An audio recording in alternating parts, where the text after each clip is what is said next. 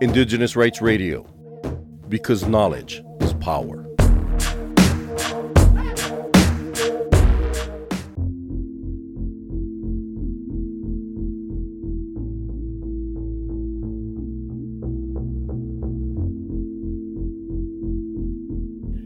All around us, we are hearing new buzzwords like clean energy, transition minerals, and the green economy.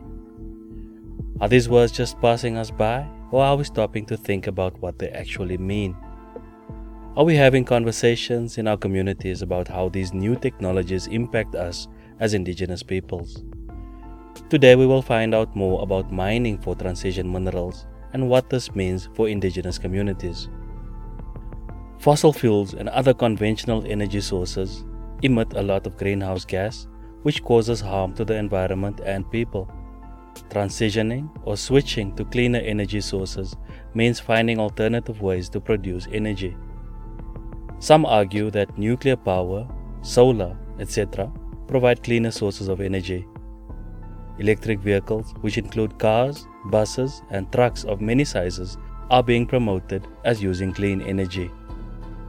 It is clear that climate change is an existential threat to humanity, and each one of us needs to do our bit to care for our environment.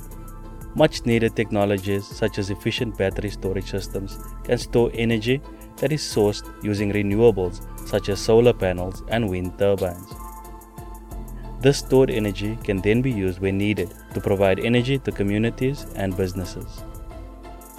Transition minerals such as nickel, lithium, cobalt, and copper are marketed as essential in the development of a green, low carbon economy. They are called transition minerals because they are used in the energy transition.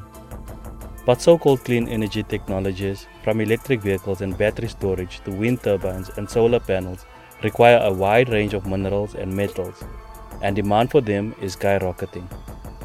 In many instances, these minerals are obtained and mined in places where indigenous peoples reside, replicating the same human rights violations as the fossil fuel industry. According to Nature Sustainability, of the 5,097 projects globally that involve some 30 minerals used in renewable energy technologies, 54% are located on or near indigenous peoples' lands and territories. According to Morgan Stanley Capital International, in the United States alone, 97% of nickel, 89% of copper, 79% of lithium, and 68% of cobalt reserves, primary minerals needed for the energy transition are located within 35 miles of Native American reservations. Indigenous peoples must be aware of their rights when it comes to minerals that are found in their lands and territories. Indigenous peoples steward at least a quarter of the Earth's terrestrial surface, which are home to 80% of the Earth's remaining biodiversity, and it is imperative that our rights are respected, protected, and fulfilled in this transition to the green economy. We need to be included in any decision making regarding our lands and territories. And to be included means respecting Indigenous people's right to free, prior, and informed consent that flows from Indigenous self determination as articulated in the United Nations Declaration on the Rights of Indigenous Peoples. It is a right that safeguards all of the rights of Indigenous peoples including the right to self determination and the right to own, control, and use our lands, territories, and resources.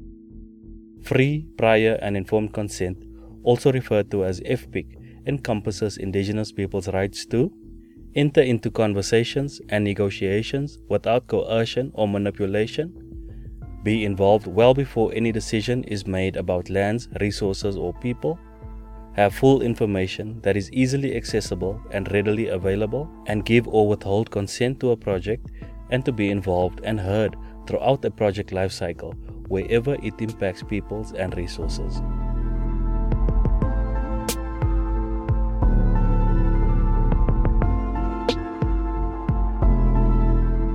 Thank you for listening to this episode. Please make sure that you listen to all five episodes. For more on the rights of Indigenous peoples, visit cs.org and follow Cultural Survival on Facebook, Twitter, and listen to Indigenous Rights Radio on SoundCloud and Spotify.